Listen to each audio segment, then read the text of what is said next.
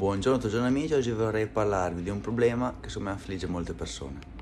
che riguarda un po' la mentalità del tutto o niente. Spesso infatti le persone iniziano una dieta, mangiano benissimo sempre, non sgarrano mai, non si concentrano mai nulla, quando prima magari mangiavano quello che volevano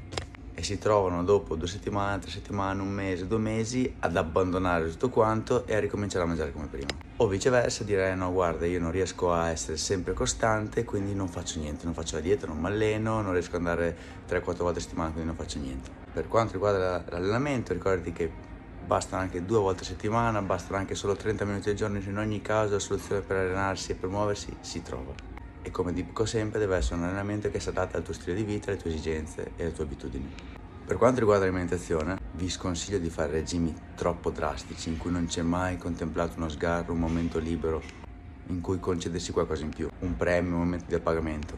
Anche perché poi di conseguenza, se riuscirai a mantenere questo regime per diverse cose difficili, finirai per essere sì con un bel fisico, ma avrai perso tutta la vita sociale, perché non potrai mai uscire con gli amici perché non puoi mangiare, non puoi fare quello, non puoi concederti quell'altro quindi sì, ok, avere uno stile di vita sano e mangiare bene, ma ci vuole il momento di giovialità, ci vuole il momento in cui ti concedi qualcosa in più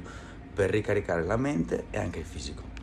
Quindi scordati la mentalità del tutto o niente, l'importante è che l'80% di quello che introduci sia cibo sano e lasciati quello spazio, quel 20% per concediti quello che vuoi.